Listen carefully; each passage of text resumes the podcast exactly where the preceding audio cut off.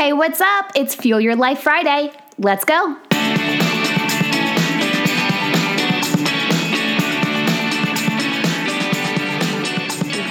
It's Friday, my third favorite F word.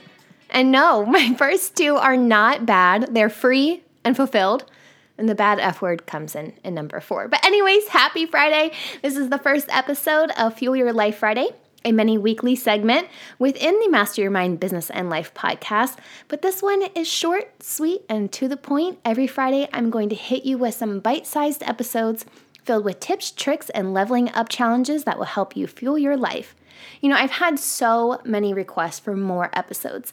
And the fact of the matter is, podcasting is a lot of work. I knew that having more interviews would just require a lot of energy, time, and space that I simply don't have right now. And by not honoring that, I would be doing a disservice to, well, everyone involved. So I chose to be true to myself and go with the flow. And that meant doing smaller episodes every Friday with something that I just love. It's like life hacks. Who doesn't love like a good life hack, right? But going with the flow actually brings me into the very first topic of the very first Fuel Your Life Friday. So I want you to sit for just one second and do a mental scan of your life, of your body. What is not flowing very easily right now? Is it work? Is it your home life? Are you feeling like you can't get it all done? Or maybe you're lacking on doing your physical exercise. I am. or maybe you're you're one of those people who are just not getting enough downtime and you need to relax more. Just think about whatever needs to be adjusted in your life. Now, I want you to focus on that one thing and we're going to break it down.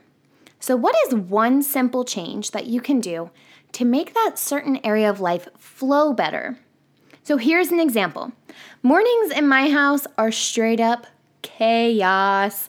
I do wake up before everyone in my house most mornings, but getting everything ready from breakfast to making lunches to making sure my kids have actually brushed their teeth like they say they did to just getting them out the door on time.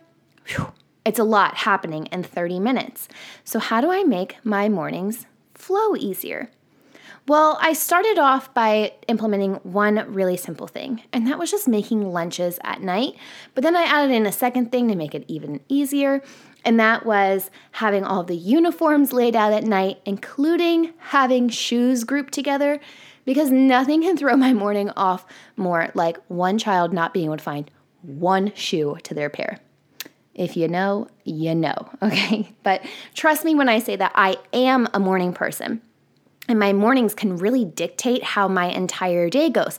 So if we hit a really bumpy morning, there's a bumpy patch in the morning, and we hit that, it can act as a catalyst for throwing my entire day off.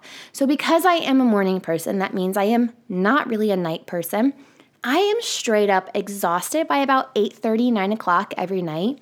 And there are some nights that I feel too tired to even want to think about making a lunch or doing any more momming for the day, but taking that extra 10 minutes at night to prepare myself for the next day, it really helps my mornings flow better. So I will sacrifice 10 minutes of my downtime to allow my mornings to go better.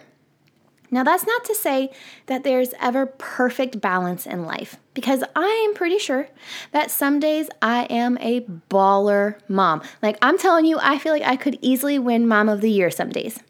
And other days, I feel defeated as all get out, and I sit there and think, well, at least we made it through the day, you know? So some days I also crush it in business. I am a BAMF, and other days I'm a little lazy in business. But on those days, I'm typically maximizing my self care. So, balance is kind of BS. We've said that numerous times in the podcast, but just focus on the one area that needs shifted. Take that time this weekend and just be real with yourself. Where is life feeling a little messy right now? Where is the disconnect with the flow? What's one simple change that you can make in your daily routine or habits to get one step closer to the life you desire? You have to take intentional action, my friends, and then follow up with it every single day. That is the real way to initiate lasting change with long term benefits.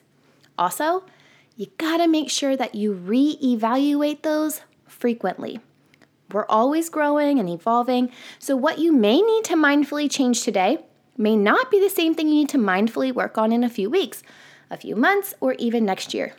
Just trust your gut, follow your intuition, and stay moving forward. If you enjoyed this week's episode, share it with a friend and also be sure to rate the podcast on Apple Podcasts or wherever it is that you tune in and turn it up. That's all for today. I'll see you back here next week, but until then, remember every level of life is an opportunity to grow. Be well, my friend.